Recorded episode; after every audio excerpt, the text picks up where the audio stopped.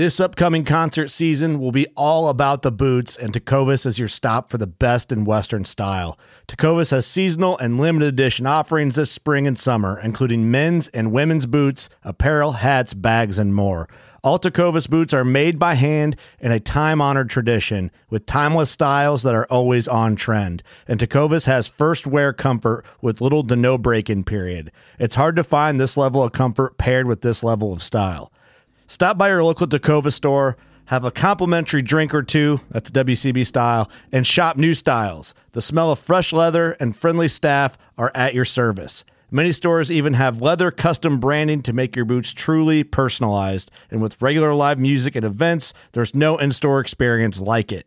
If you can't make it into a store, just visit tecovas dot com, that's T E C O V A S dot com. They offer free shipping on all boots, as well as free returns and exchanges, and ship right to your door. Go to tecovas dot com and find your new favorite pair of boots today. Hey, everybody. Welcome. Your Saltwater Guide, Captain Dave Hanson, with another great podcast for you today. We're bringing in one of my best friends on the whole planet on the show today, and we'll talk about that in just a minute. But first of all, I want to thank all the veterans out there. Tomorrow's a very special day in my heart. Tomorrow's Veterans Day, and I have a ton of very, very close personal friends that have given everything they could possibly give for this country. Plus, and I want to thank each and every vet out there, because we're not going to have a show tomorrow, so thank you all. And I hope, I know you should have a year-round. It shouldn't be a day. It should be year-round, but we're going to celebrate it tomorrow. So happy Veterans Day to all the veterans and all the war heroes, and uh, Freedom Alliance and War Heroes on Water and all the vets out there. Thank you very, very much for your service, and thanks for everything you've done so that I can put on this silly show every day, and I can put out those silly little videos, and I could have the opportunity to fish my whole life for a living. That was pretty special, and it's because of the sacrifice the men and women of this great country of the United States of America have done for me and my family. So thank you all very, very much from the bottom of my heart. I can't thank you enough. We'll talk more about it throughout the year. War Heroes on Water is a very personal thing for me, and I've been involved with it since the beginning, and I, it's just one way for me to give back to all the veterans out there. So thank you again very, very much, and happy Veterans Day tomorrow, everybody. And uh, today is Deckhand Sports Friday. We always talk about Deckhand Sports and their products on Friday. We'll have a nice little video we'll show you a little bit later in the show. But um, there's the Q R code if you want to save fifteen percent. And they had a really good time out fishing with Justin the other night. They sponsored that night of fishing HoopNet, and we're going to do another live show on the sixteenth. We got some rain coming in, so it might be kind of interesting to see what happens with the lobsters up there. But we just have so much going on. We got lots of great videos that Elliot and I have been putting out all week. They're all going absolutely bananas. Arnie, thank you for joining us as usual. And everybody else out there that watches the show every day, I can't thank you all enough. And my good friend that's coming on the show with me today is, I'm sure he's going to talk about all the support from all of, he's, he's starting to find out. He already knew, but now he's really starting to find out the power of Your Saltwater Guide. And, uh, gang, you can ask this gentleman questions today. Elliot will be putting them up on the screen. Elliot's uh, producing the show today. So without any further ado, let's bring in my best friend on the whole planet Earth. Let's bring in Todd Mansur. Let's get this thing started. Todd, welcome to the show. Kelly Girl's watching. Hi, Kelly. Hi, Dave. Hi, Elliot. And uh, and happy Veterans Day, everybody. We uh, we live in a wonderful uh, country here in the United States of America, and it's because of those men and women that have fought so hard for our freedom over the years. Happy Veterans Day, everybody. Absolutely. Todd, you've, been, you've had the opportunity now to get to know my good buddy, Elliot. Tell Just tell everybody out there that's watching how quickly the power of Your Saltwater Guide and the power of Inside the Bite has changed your business. So it's it's it's pretty amazing. So we uh, I started talking with Elliot and understanding uh, how to utilize Your Saltwater Guide and collaboration with Mansur Marine uh, just a week ago. I mean, we talked about it a little bit, and Elliot helped me understand uh, what was necessary uh, in in the post, and then and then how to get uh, to the viewers through Your Saltwater Guide. And then I will tell you, honest to God, uh, my phone does not stop ringing. Uh, people are now recognizing what I do uh, faster than I've ever imagined. So I, I've, I've run boats my entire life. I started off as a deckhand. We're going to talk about that a little bit today. Uh, you know, of course, I, I, I grew into being an operator. Uh, I ran sport boats. I ran yachts. I fished marlin tournaments. I owned and operated uh, commercial swordfish boats. Uh, my family owns and we operate a fish market that my sister operates, manages for us, doing a wonderful job. Sheila Mansur, big hit.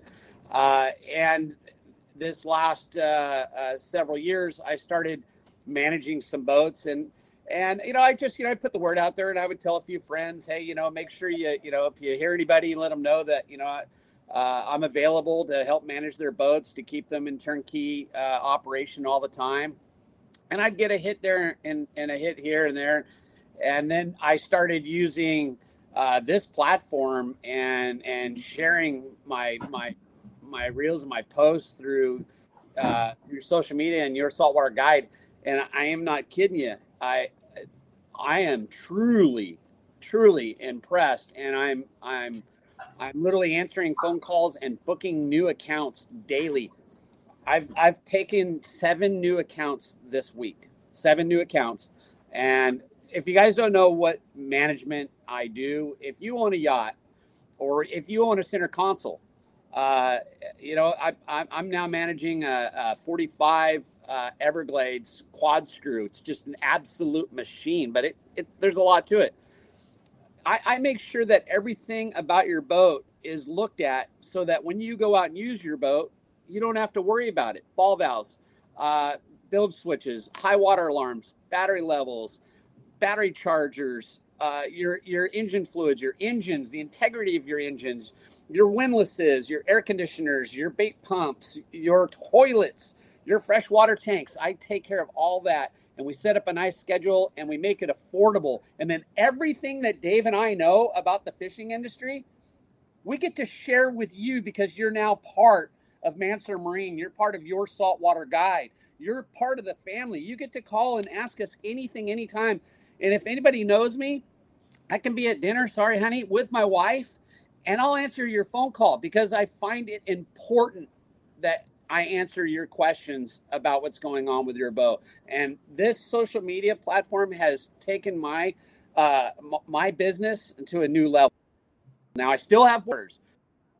I'm sitting here on sixty-five Hatteras right now, and and when the season comes around, you know, hopefully we we we have great business. I'll be sharing my my border fishing charters business on social media with Your Saltwater Guide.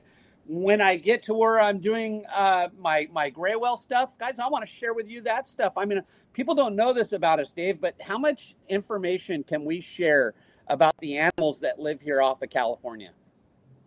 Oh, it's. It's pretty entertaining, but the re- main reason why I wanted to start the show off, Todd, was just to give accolades to you and I are you and I. We're always going to be us, but we yep. could never have done any of this without Elliot Andrews. And Inside the Bite Sport uh, is absolutely the answer to this whole thing. Elliot's going to be uh, throwing up a Q R code here, maybe today, not if not today, starting next Thursday, gang. If you have a business, all I'm trying to do is let you know that there is a better way. ninety-nine point nine percent of the businesses today are operating at a dinosaur level. You don't have to anymore, but you're stuck in the mud and you don't understand. Social media is the answer, gang. If you look at anybody walking around right now, anybody, anywhere, they're staring at their flipping phone and they're watching videos on either TikTok, Instagram, Facebook, or YouTube. Every single person. And if you if they're telling you, oh, I'm not, baloney, you are too. We watch you all. So if you're tired of, I always say if you're tired of sucking at fishing, but if you're tired of sucking at marketing, there is a kinder, softer, gentler way. Listen, when I started with Elliot four years ago, I blew the industry away. everybody know, knew me in the industry, but they all were like, oh my gosh, you went from a couple thousand followers to six hundred thousand followers, Captain Dave. How did you do that? How do you have a live podcast that everybody watches and everybody talks about? Even the people that don't want to admit they talk, they watch it, they watch it, because Elliot makes it impossible to not see me. You can block me on one social media platform, I pop up on the other one, gang. As soon as you're tired of being broke, and as soon as, here, here's something that I think is so funny about this industry. This industry is willing to take hard-earned money and give it to something out there and hope that the people that want to use your product get to see your ad. Gang, on our platform, Your Saltwater Guide, Todd, you learned this in a, in a week once you got involved. Everybody that's watching us has something to do with fishing or boating. They want a, they want a fishing pole. They want a reel. They want to know how to take better care of their boat. They want to know how to catch a fish. They want to know how to maintain their boat. That's all the th- and then there's all these companies that are like, well, you know, we've been doing it this way for since nineteen forty-seven, so we're just going to keep it. No. Well, then you're not going to be making it here. I guarantee you, you won't be around in a year or so. This is the key is, Inside the Bite marketing company. It's the most insane. Elliot has got the recipes, figured it out. I just, I, it's incredible. So you can see all the things, gang. If you don't believe me, just go down one of my, go down one of my posts and you'll see. We have so many videos out there that have millions and millions and millions of views. It's absolutely ridiculous to think that there's people out there watching this old man, but I'm telling you, they are, and the proof is in the pudding. All you got to do is look at our social media platforms. There's Mike Lewis put out that video on Your Saltwater Guide on Instagram. It's our number one video right now, and it's only two, not even two weeks old. It's just going absolute bananas. How to tie up the boat video, Todd. I put it out. Yeah, I love that one. We put it out five times. And it's had over a million views every single time. The most it's gotten is seven and a half million views. I do. I, for me, it was a throwaway video. It was an absolute throwaway video deep in one of my files, and Elliot found it. He's all, do you mind if I post this? And I said, no one's going to watch that. And he's like, because Elliot looks at stuff, gang, in a way different way. Way different way. So all I'm trying to do is let everybody out there know. And Todd and I are going to, that's enough marketing stuff for now. Todd and I are going to talk stories that we kind of, we kind of baited you guys a few times in the last few episodes that Todd and I have been together. But a story I wanted to talk about, Todd, and uh-huh. then I want you to talk about some other stories. But there, back in the day, guy, you won't understand this looking at me today, but in the day, Todd's about eight years younger than I am. All the kids that were younger than me in the harbor, their parents wouldn't allow them to hang out with me. I was not a good human back in the old days. In bad the influence. seventies. My dad would say, he's a bad influence. And so. Boy, that's turned around a little bit, hasn't it?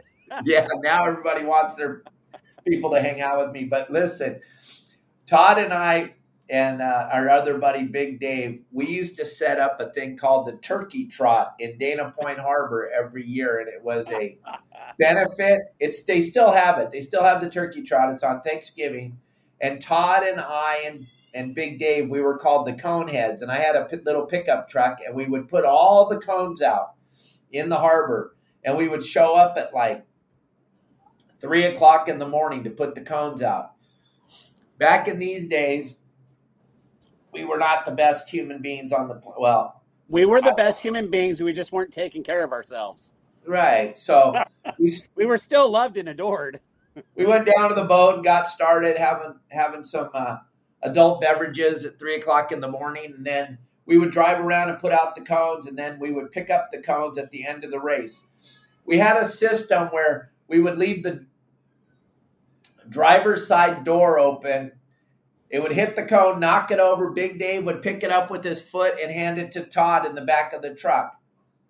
Todd decided that he wanted to pick up, pick it up with his foot. No, Dave was exhausted. Dave says, I'm exhausted, Mansur. You got to take over for a minute.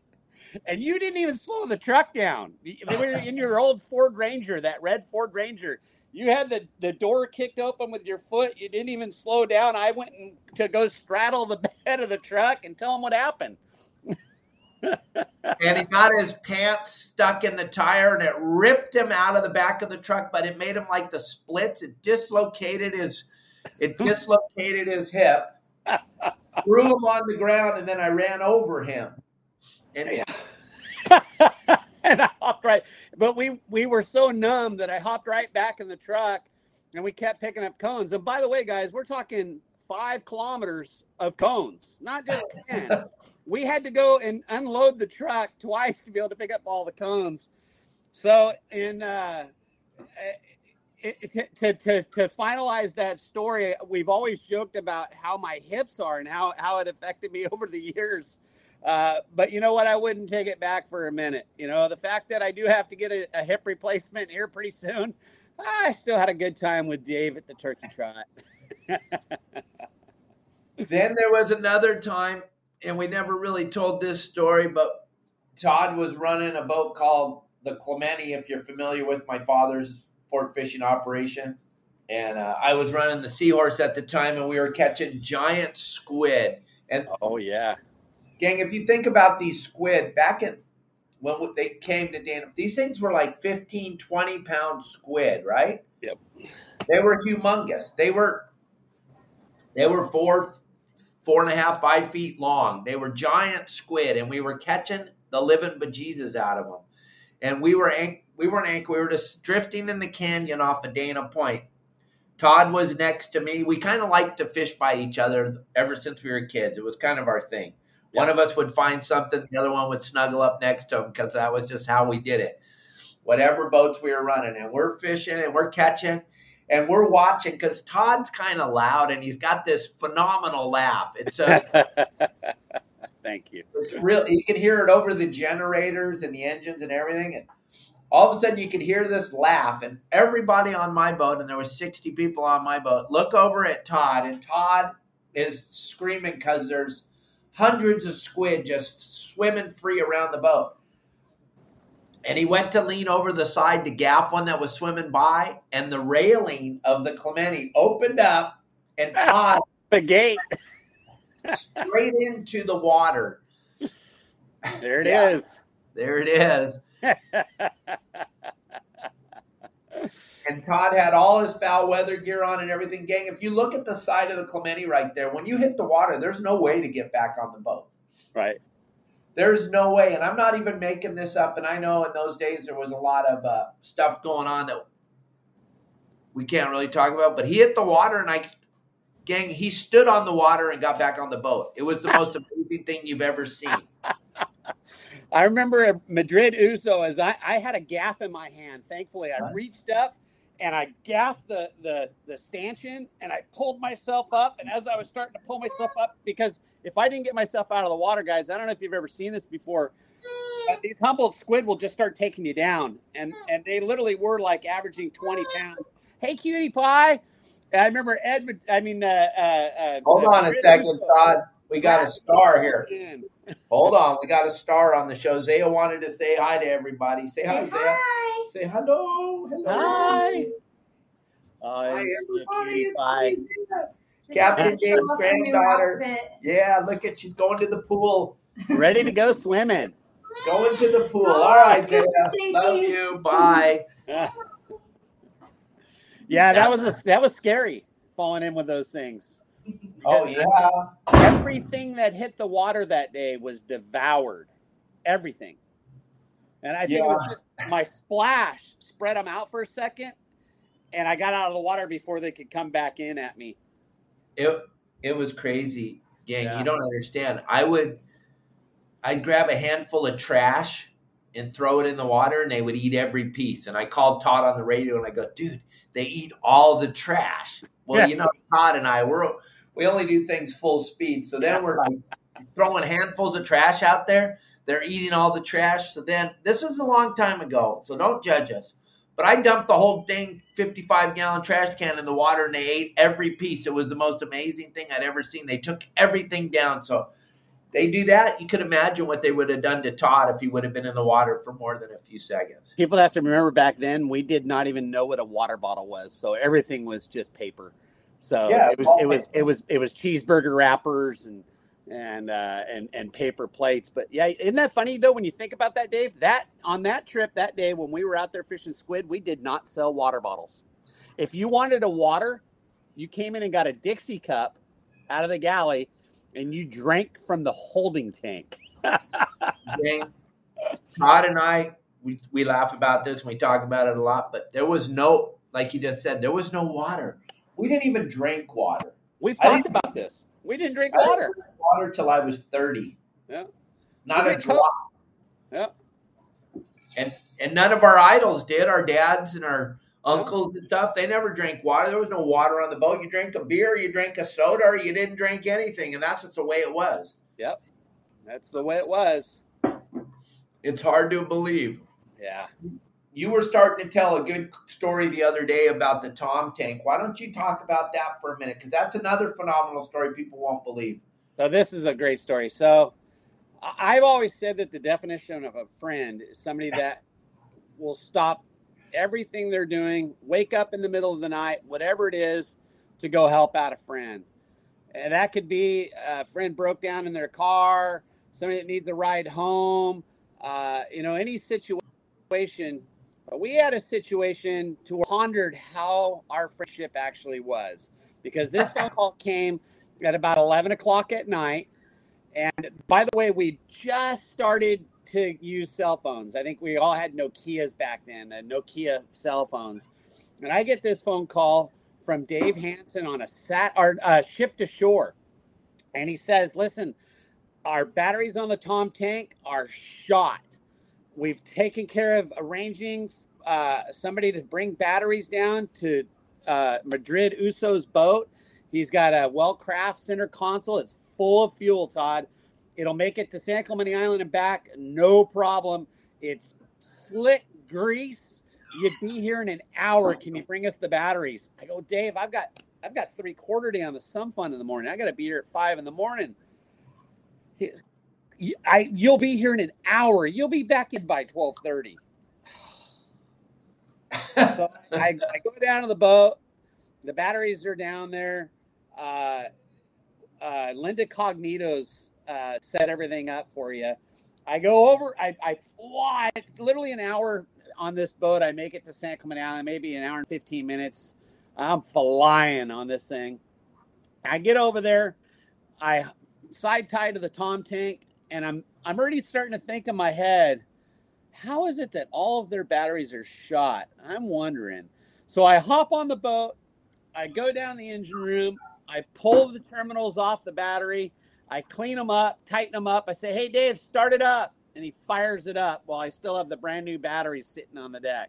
Now, I've driven all the way out there to clean battery terminals, but it gets better. So one of the guys, Pat, needed to get back, and Linda Cognito's husband or boyfriend at the time needed to get back. So he's like, hey, Todd, I'm going to hop on that boat with you because it's, you know, forty-five knot boat. Let's haul ass back in, in this in this weather and uh, and you can get me home early. I'm yeah, no problem. So we we take off. We get about seven miles off the island and the boat quits. And I don't even want to. In my mind, I'm thinking there's no way this boat's out of fuel. It's got to be a problem I can fix. There's no way. Dave said there was plenty of fuel, but I was, you know, I was young. Hell, I was probably in my late twenties and think to, to, you know, check to see if it was full of fuel or to even, you know, try to calculate uh, miles per gallon or, or miles per hour uh, uh, that or fuel burn. And so sure enough, hold on, fuel. Yeah. hold on, hold on. Show this, show this Deckhand Sports video and we'll get back with Todd in just a minute. We got to do this real quick. Yep. The best part.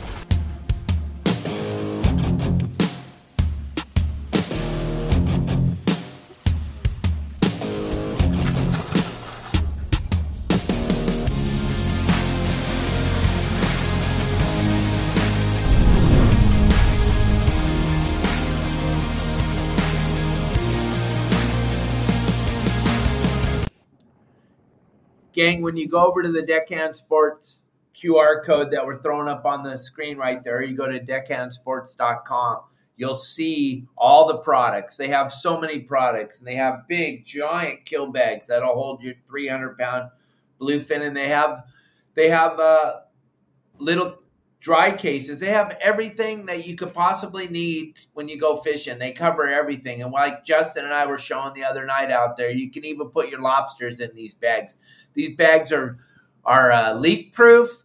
They have so many tie-down spots. What Todd will tell you, the biggest problem with the kill bags is there's nowhere to tie them up on, on our big yachts or on our small skiffs. There's just not enough tie-down. Well, Deckhand Sports thought of everything. And then I don't know if you watched when they were pouring that ice in the bag, Todd, but they have ribs in there that hold the bags open, which is that's nice. Absolutely incredible. I'd never seen anything like it before. When I got my little bag of ribs that go in the bottom of the bed, I was like, what are these for? And Dave's, the owner's like, well, you didn't look at the video. And then I looked at the video. I went, that is ingenious. Absolutely. To yeah. hold the bag open, and, and it just keeps your fish so fresh, and there's no leaks. You can put this kill bag inside your salon, and they don't leak a drop. Not to mention having those ribs, you can keep that kill bag open, and when you're when you're putting fish on the boat, you can get them right in that bag instantly without having to have a buddy hold the bag open.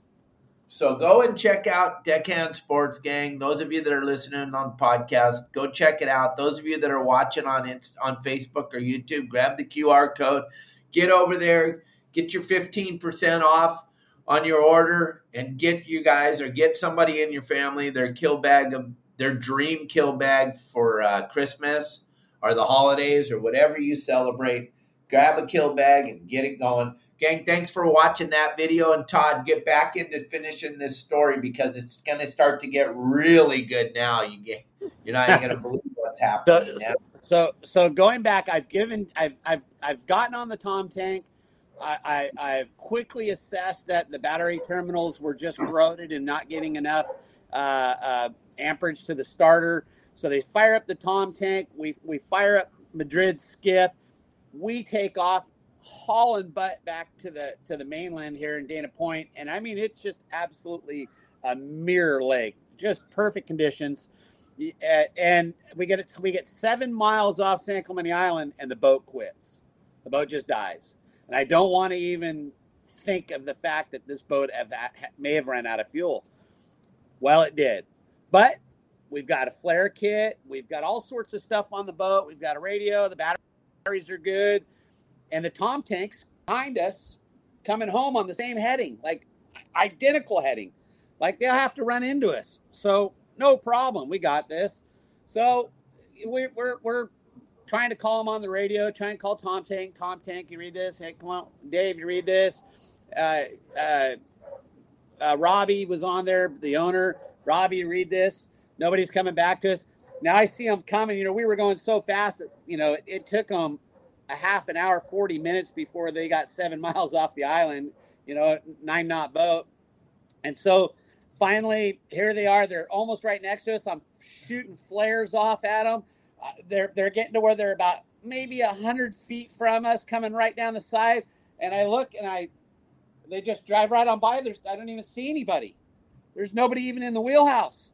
They just, Robbie was driving the boat, I think, and went downstairs to do something and just missed the fact that we were sitting there floating.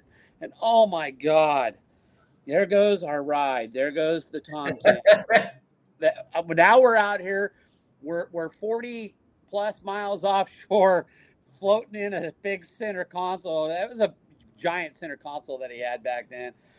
And I'm, I've got the only thing to do is I got to go on Channel sixteen and call Vessel Assist. So a couple hours later, Vessel Assist shows up to the to the site, and they start towing us. And if you guys have ever been towed in by Vessel Assist, you know that they don't tow you at twenty knots. They don't tow you at ten knots. They tow you at about six knots. So I'm thinking to myself, there ain't no way that I'm making it back in time to run the three-quarter day boat. So I start trying to figure out all sorts of different ways to get to the boat. I finally get to where we're about twenty miles off the beach, and I get a hold of Tommy Pearson from Pearson's Port. If you guys want fresh seafood out of Newport Beach, uh, under the bridge going into the Pearson's Port's the place to go. Tommy came out and picked me up, and I literally stepped off of Tommy's boat on the dock, onto the Sum Fun, fired it up, and headed to the bait receiver. Unbelievable. Absolutely. What a great...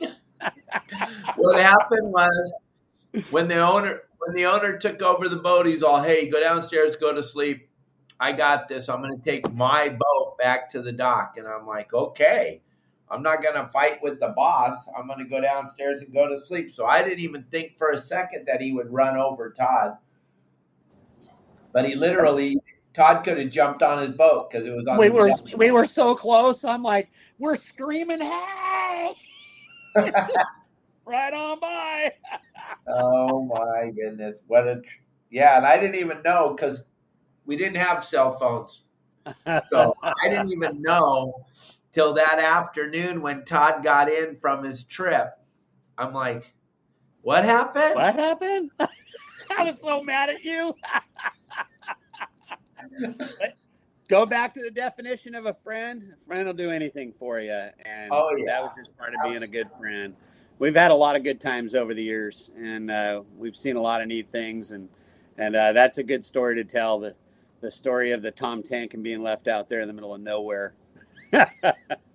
Oh, it's it, there's so much fun stuff, and there's stuff that we should never talk about, and we won't talk about.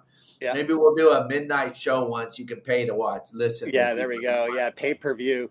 Yeah. yeah, it'd be pretty funny. But, gang, I've been blessed to have the Mansurs in my family since I was a little kid. His, Todd's father was a legend, and his Uncle Larry. If you guys don't know who Uncle Larry is, during the during the Jaws time, when the movie Jaws was out, Uncle Larry was commercial fishing swordfish, and uh, he started harpooning white sharks. And it was a huge, huge thing. And Todd, talk about Uncle Larry for a little bit, because it was a huge yep. thing. And he would bring these white sharks into Dana Point alive. It was incredible. So the, he wasn't just, so just so you guys know, my uncle and my dad were a great part of helping protect great white sharks. Uh, and part of what was happening back then was this new understanding of great white sharks because of the movie Jaws. So Steven Spielberg wrote a movie uh, that, you know, had us afraid to even stick our toes in the water, Jaws. Uh, shortly afterwards, because of everybody's interest in uh, the man-eater, uh, my dad and my uncle were hired by uh, Marineland and by SeaWorld to collect great white sharks so they could do necropsies on these animals to find out a little bit more about them. And they didn't they didn't take dozens. They they took a few, but the ones that they did harvest uh, for necropsies were giant. They were they were massive. And at one point, uh, we had one suspended in ice in SeaWorld that was about seventeen feet long uh, for everybody to see. It was it was uh, just an amazing display. Uh, but everybody wanted to know if they were going to find uh, license plates, tires, and human parts in these great white sharks. And the only thing that we really found inside of great white sharks were seals and sea lions. That was it. That, you know, once they got large, uh, it was all about seals and sea lions. Uh, Chris Lowe uh, runs the Great White Shark Research Program on the West Coast. And uh, he's done a phenomenal job of helping people understand uh, how amazing these animals are, how vulnerable these animals are, their migration. I've taken part in, in helping people understand how amazing great white sharks are. But my Uncle Larry and my dad were uh, in the in the nineteen seventies and early eighties, a great part of helping study great white sharks by not only uh, collecting for uh, for these uh, uh, necropsies, these these uh, scientific researches, uh, but also allowing uh, the understanding uh, through observers on board to notice the bycatch of juvenile uh, great white sharks in set gill nets along the, the uh, intercoastal waters of California. So we've always had a lot of juvenile great white sharks here in Southern California. And one of the reasons why we don't see a whole bunch of nets in the water is because guys like my dad and my uncle uh, were there to support Uh, the protection of this animal and help ban set gill nets from a very vulnerable ecosystem, the coastal waters of Southern California. And don't you think that's why we see so many juveniles now, is because of the fact that Larry and your dad were such an integral part of pulling those things out of the water? Absolutely. So if you guys understand our waters here in California, basically where Dave and I grew up fishing for calico bass, for white sea bass, for barracuda, uh, for halibut, is a river. Okay, the ocean's vast. There's this huge, huge, vast ocean that goes from the from from our coast to Asia. This giant coast. In the middle, we have Hawaii, but there's only two and a half to three miles of shallow water from our coastline to the continental shelf. So herein, I can explain it as a river. When we're fishing structured fisheries like white sea bass and halibut, and we're fishing, uh, you know, in those kelp forests and along those those rocky structures and looking for southern shark and looking for barracuda, we're fishing in the shallows. We're not out there fishing in the deep. And so that narrow area that we have from the coast to the continental shelf is like a river. And if we didn't protect it, we were going to lose it. Now, fishermen that fish with rod and reel are the most conservative parts of our fishing industry. We are the ones that are making sure that our grandchildren's grandchildren's grandchildren are going to have fish to catch in the future. We're part of C C A. We're the ones making sure that this coastal area has protections the way that it needs to be protected. We are the the solution. We are not the problem. And that just shows you right there. Here, my dad and my uncle were commercial fishermen, willing to put their careers on the line and lose a commercial fishery to save the ecosystem, to protect it. We do not want to see the last one caught. We want to see our grandchildren's grandchildren's grandchildren go out there, anchor up on a spot, and catch one hundred calico bass and, and have the time of their life. Isn't that the way it is, Dave? That is totally. You couldn't have summed it up any better. That is absolutely what I was hoping you were going to say. That's what most, that's the thing. I think, I'm sorry, I got a bunch of things going on in my head, but I think the thing about this new thing we're doing, and you're going to be a part of this as soon as you start fishing again, but actually showing people what's going on out on the water. That's why we've been so successful with our last three live, the whole trip out fishing with Justin, and I know you've been watching it, but it's showing the world what we're doing. We are not, like Todd said, we're not the problem. But most people don't even know what's going on on a boat when we're out fishing. You're getting to see us measure all those lobsters. You're getting to see us throw back the ones that are short. You're getting to see us throw back the crabs. You're getting to see us throw back the fish. You're getting to see us. We are the stewards of our environment better than anybody because our life depends on it. They still take it away from us. That has Todd's a sci- Todd's science, and he can bore the hell out of all of us here with science, and he can blow our minds with the stuff he knows. But the things that are going on today, the closures, the green energy, the windmills, all that stuff, zero point zero science. Todd will tell you. There's no science going on on this thing. They're closing big, giant areas of the ocean to put these windmills right in the middle of where they uh, albacore spawn for one hundred thousand million years. And now all of a sudden, we're just going to shut that spawning ground down. And then we're going to wipe. Todd. Yeah. Big, big shout out to you with all the children you educate every year. The foundation that you and my brother put together is absolutely incredible. And I know you're hands-on out there fighting the fight, going out and showing all the kids every day that it's okay to go out on a boat and whale watch. Now, all of a sudden, you and I grew up and we were told, save the whales, save the whales, save the whales. Now it's kill as many whales as you can for green energy. It doesn't, how could that be? Right. Yeah. Yeah. It, it, their agenda is, is completely backwards now. Uh, and, and it's all about growth and, and power and, and, uh, and wealth and, and not true conservation and protection. And I, I, you know, it's, it's a crazy world we live in right now.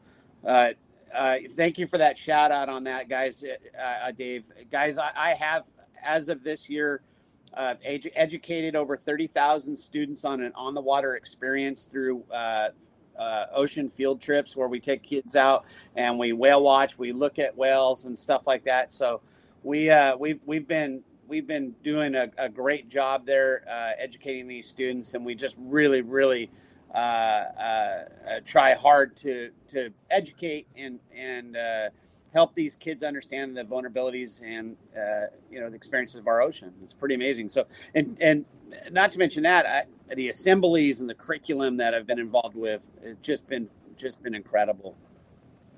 Yeah, you travel all over the, you travel all over Southern California, going to all these schools. On top of all the other things Todd Mansur does, is his uh, Mansur Marine and boardroom charters and taking kids on the boat whale watching and doing all those things.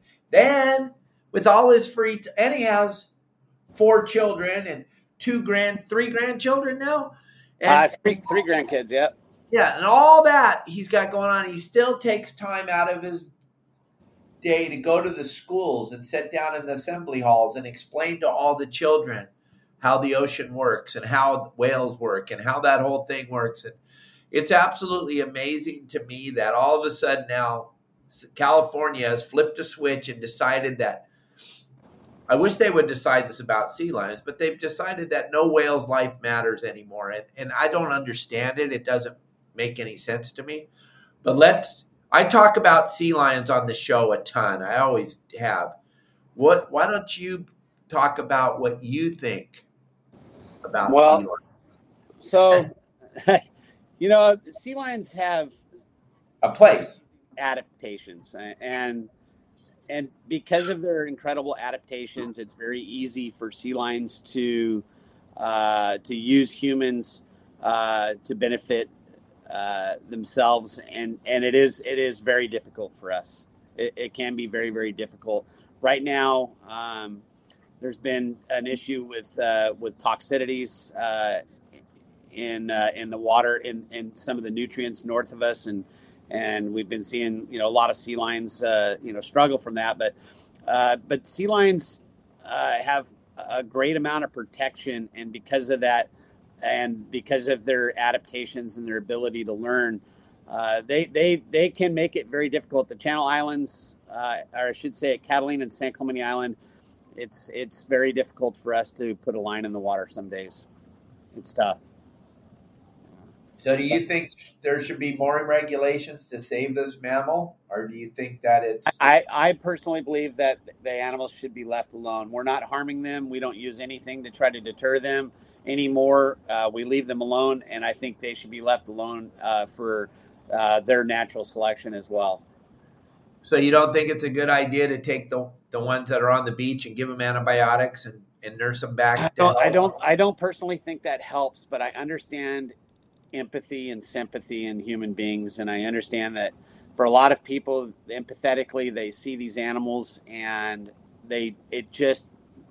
It's it's it's hard as humans with empathy and sympathy not to want to try to help them, and I and I understand that, and so uh, it's hard to to to say stop doing that to a human. Uh, and as much as it hurts me uh, some days financially because of what uh, it does to our fisheries, I I do at least understand the empathy and sympathy in human beings and why they do what they do. I, I don't find it necessary.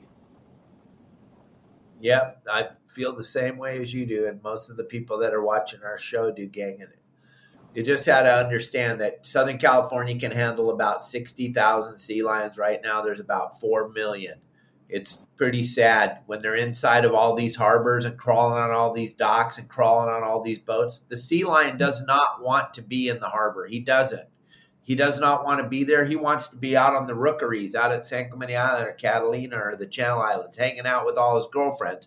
The problem is there's nowhere for them to go. Every area has been overwhelmed, overrun by California sea lions. So now they have to come into our harbors.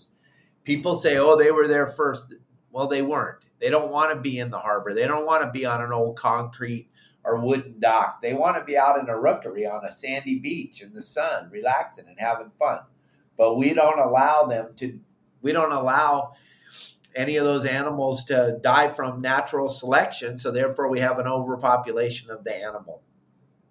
Gang, we got about fifteen minutes left. I told Todd and Elliot I would only take fifteen minutes of their time. We got Todd Mansur here who can answer any kind of question that you have. And I want to have some questions come in. You can ask Todd. Elliot will throw them up on the screen so everybody can see. Todd's a wealth of information. You guys listen to me three day, five days a week talk. But Todd's here. He can answer any questions. If you have any questions about your boat or how to get it fixed, or you know what the really cool thing about Mansur Marine is? He answers his phone. You guys have the same problem that I have when I'm trying to find someone to service anything I have nowadays is getting someone to call me back. Yeah. Yeah. Yeah. That's oh. been a big, I, I tell all of my new, my new customers uh, that the reason why I've become uh, very successful in this and the, and the reason why you should use Mansur Marine is because I, not only am I going to answer your phone calls, I'm not going to ghost you. I'm, I'm, I don't have the conscious mind to be able to just forget about you. I, I, it, it'd kill me to not answer your call and help you. I don't even care if I don't know you. I want to make sure to try to help you out. But the biggest problem that a lot of boat owners have these days isn't just having somebody manage their boat.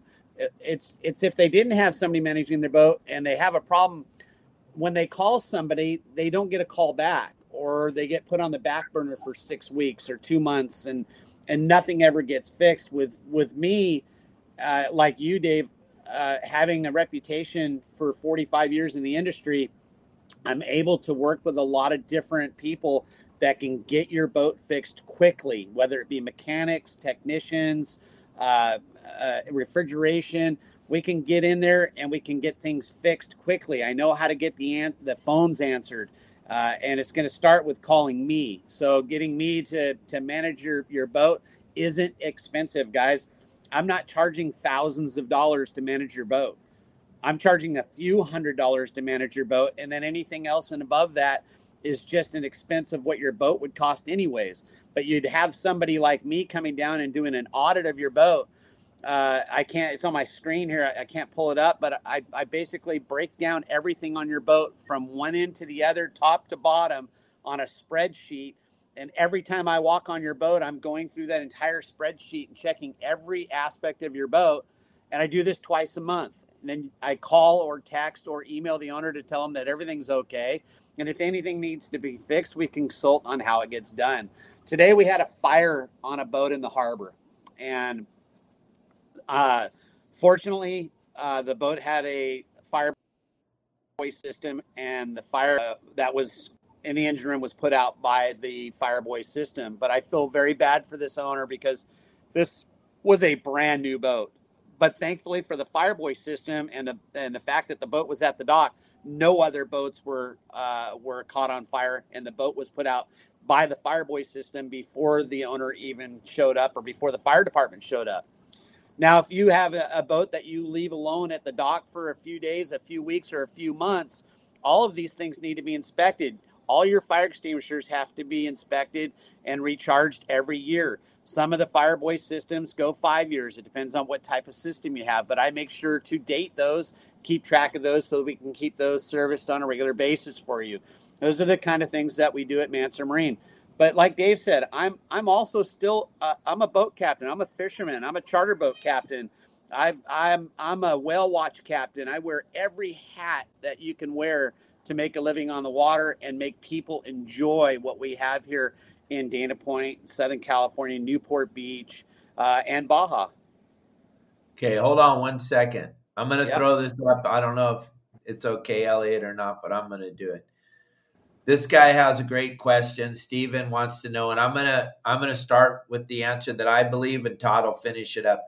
The whales breach for the simple reason that they're mating. They're showing off. They're They're going, look what I can do. This is what I think. Or they have lice, and they're trying to knock the lice off of them. And they got barnacles that are bugging them, and they're trying to knock that off of them.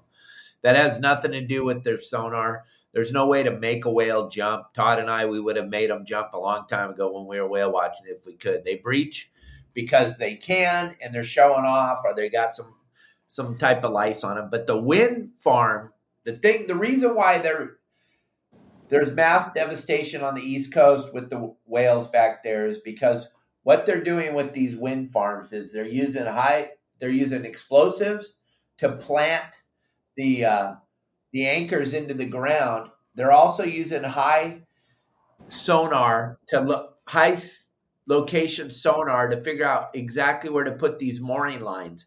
All that is messing up this animal's natural sonar, natural ability to hunt, because they use whales use their sonar to hunt. And so when all these bombs are going off in the water and all this stuff's going on and all these bad things are going on and all these cables and cords and everything are laying in the water, it has a vast effect on the population of the poor whale. He's never seen anything like this, gang. They've never heard of explosion under there. It confuses them. It scares them. It makes them swim the wrong way. And the next thing you know, they swim right into another explosion. Then their, their sonar's out of whack because of this high sonar that they're using to find exactly where to put these uh, mooring lines. And that's what I believe. So go ahead, Todd. You know more about it than I do. All right. So uh, first of all, guys, we we have um, we have we have two types of whales. We have fin, or pardon me, we have baleen whales and we have toothed whales. Uh, your baleen whales are blue whale, sei whale, humpback whale, gray whale, bowhead whale, minke whale, right whale, pygmy right whale. Your your toothed whales are sperm whale, killer whale, narwhal, blue whale, or uh, beluga whale. Uh, pilot whale, dolphin, porpoise. Uh, they're they're both whales, but the toothed whales, like sperm whales and killer whales, have echolocation abilities to navigate, find, hunt, food. Uh, and your baleen whales live in a world of sight and sound with the ability to, uh, we believe, uh, detect magnetic north and navigate through uh, uh, sight and sound using landmarks and listening, uh, not actual sonar. And so when you start to interrupt their ability to detect Uh, hazards uh, and in their navigation, uh, you start to change uh, the ability for the animal to safely travel uh, back and forth. Now, for most of your uh, baleen whales, they take annual migrations. So, for instance, uh, here coming up uh, right now, actually coming into to December, uh, we'll start seeing a population of nearly twenty thousand gray whales migrate on the longest migration of any animal on the planet, with the exception of the Arctic tern, which travels from the North Pole to the uh, South Pole. The gray whales travel uh, between twelve, fourteen thousand miles round trip. Uh, and these animals do this by uh, listening, uh, recognizing landmarks, uh, judging the depth of water. And when things like uh, cables and moorings and, and explosions and big ships and all these things are put in their way, they start to change their their patterns. And so th- that's where we end up having these baleen whales uh, strandings and problems. With the toothed whales, uh, we start to interrupt their sonar patterns or their sonar frequencies when we start using frequencies that come kind of interrupt or fall into that frequency that they use. Uh, I'd have to go back in my notes, but I want to say it's between sixty-four and one forty-five uh, megahertz is is kind of their frequency. And if we if we use sonars that are within that range, sometimes it can bother them. But don't quote me on that. I have to look at my notes. That that that's but it does affect those toothed whales' ability to navigate when we when we have frequencies that interrupt their frequencies. So um, we have to be very cautious, and and and and we do have to worry about the way these animals uh, migrate. But what I, I mean, our animals are amazing. So to talk about why they breach, I, I really like to get into this. So uh, we live in a world of gravity. We feel gravity every day. So I, I'm sitting here and I feel myself sitting.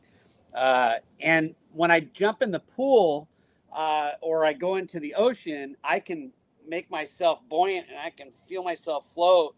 And I get a positive brain stimulation of buoyancy. Now, if you live in a world of buoyancy, uh, they still feel gravity, but they feel that, that buoyancy. The only way to get the brain stimulation of gravity is to actually feel it somehow. So there are many reasons for breaching. Yes, one of them is uh, for courting. A lot of whales will breach, uh, especially males, to court and, and to dominate over other males in order to be chosen by females, because in baleen whales, Uh, you get really you get one chance at mating a year. So they ovulate uh, roughly around uh, October. If they if they do not conceive about sixty days later, roughly, they'll ovulate again. Uh, and then that's it for the year. There's no monthly ovulation. So uh, baleen whales don't get the chance like some of our toothed whales to conceive every month. So Uh, you see a lot of this breaching for uh, for courting reasons. Uh, with our juveniles and our calves, uh, it's it's a playful characteristic. It it can be for fun just to feel, uh, you know, that sensation of, of gravity. But let's just say, for instance, you hear something, but you can't see it because, by definition, our gray whales and, and our humpback whales are are basically nearsighted. They they have a flat front surface of the uh, of the optic. There's they're not spherical like our eyes, and so by definition, that makes them pretty nearsighted. They can see, but they don't see very far, very clear. And they, you know, why would they need to? The water's murky most of the time, anyways, where they're at. Uh, but so if there's a sound that that is a little bit uh, maybe concerning. Uh, if you were a bear, what would you do? You would stand up and you would show how big you are. And so for some of our whales, uh, we see this a lot in humpback whales, especially when we get around the Hawaiian Islands. A lot of breaching when boats make directional changes. And it's just a, hey, I'm here, I'm big. Uh, and so that can be uh, another reason why whales breach. So there's multiple reasons uh, why whales breach. Uh, but I'll tell you what, right now here in, in uh, Dana Point, they've been showboating, man. We've had humpback whales here just showing off like crazy. We've had fin whales. We've already had two southbound gray whale sightings.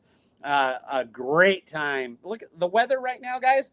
It's literally like July out here in Southern California. If you're not getting out here and going fishing, if you're not coming out and going whale watching, I, I don't understand it. This is this is this amazing weather and an amazing time to be on the water. So take advantage of these beautiful days because guess what's coming, Dave? We all know what's coming: the rain. Right. Hey, one of our one of our mem- one of our members asked, Todd, can you get somebody into a boat if they're looking for a boat? Absolutely. So, guys, I um, work for McCarty Yacht Group. And uh, we buy, sell yachts. Uh, we have a great brokerage. Um, I can help you find the perfect boat. Uh, and I can also help you find the the perfect buyer uh, for the boat that you're selling. But, you know, with as much as as much experiences that I have on the ocean, in fishing, in traveling, in whale watching, in cruising, I can and and then understand the type of boat that you're looking for. And if you just already have that boat in mind that you want, I'll help you find the best deal on it.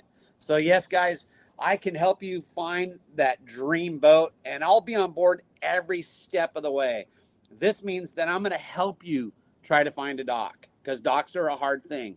They take patience and they take, you know, a, a constant, you know, calling and searching and, and maybe you got to move around a little bit, but I'll help you with that.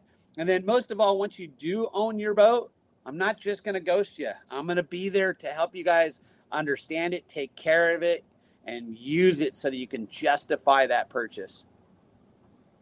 That is a huge thing, gang. You don't understand most. Once you once you purchase it, you don't hear from that human being that sold it to you ever again. So for Todd to be able to follow through and be there for you to answer the questions and also – it will help him and it'll help you because of Mansur Marine. So if you buy a boat from Todd, you know he's going to take care of it. And you can always ask him, Todd, why'd you let me buy this boat if it doesn't work? But he's not going to let that happen because he's going to crawl around in it and look at the parts that you can't even imagine. Like I used to tell everybody when I was doing selling boats, the last thing they want to see is me or Todd show up. Because we're the guys that have spent our lives in the engine room and in the lazarette compartment and in the bow, in the places where you you get on the boat, you look around, the galley looks good, your bedroom looks good, and you're like, wow, the wheelhouse looks really nice. And we're like, you haven't even seen the boat. Let's open up these hatches and get inside and look around at the stuff that matters. Absolutely. We're going to be spending our time. So yep. Having someone like Todd is going to help you out tremendously. Gang, if you had anybody out there has a burning question real quick, this is it. You got to ask it now. I think. Uh... Yeah. And guys, I'll go through all Dave's comments here later today. I've, I've got to get home. Hey, Dave, I got to tell everybody really quick. I know we only got a couple days here, but I'll get some content for us, guys. Guess where I will be tomorrow at this time? Dave, it's your favorite place. It's my favorite place. It's, it's probably the best place on earth. If you're a fisherman, if you're a boater, where will I be tomorrow, Dave? Big guess. He'll be in Magdalena Bay, gang. Take he's gonna bring a yacht up from Mag Bay to Dana Point. I'll be and, in Mag uh, Bay this time tomorrow. So I'm actually flying down to Laredo. I'm having my good buddy Marcus.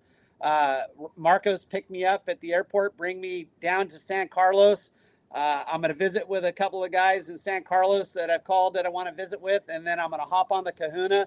And what a beautiful weather window. I'll be back up here in a few days and I'll be back doing what I do. But this is what I'm doing for one of my clients. I'm picking up their boat. They've been down there fishing and we're going to get it home safe for them back here so they can enjoy it the rest of the year. I can't wait to be down there. Elliot. Todd, thank you guys very much for another great show. Everybody, all your comments and everything. Todd will have plenty of time bringing that boat home to answer all your comments. He's got to get going. Elliot's got to get going. And Captain Dave's got to go play at the beach with his granddaughter. You know, I got a rough schedule, so I got to get down to the beach. You guys have a great day. Thank you, Todd, Elliot, and everybody for watching. Don't forget, uh, check out Deckhand Sports. Make sure you get, get that bag of your dreams. They fit every boat. You won't even believe all the different sizes they have over there. Go to deckhand sports dot com or grab the Q R code right here and go over there and save fifteen percent on their bags. You will not be disappointed. Dave's a hands-on guy. He will answer all your questions. He watches the show every day. So leave a question. Also, he's a member of the website and he's also on the community. So check it out. And guys, you can get my phone. There's my phone number right there. Thanks, Elliot. Guys, give me a call. Thank you, Dave. Awesome show. All right. Get going. Got to get flying down there to Mexico. All right. See you, gang. Absolutely. Bye.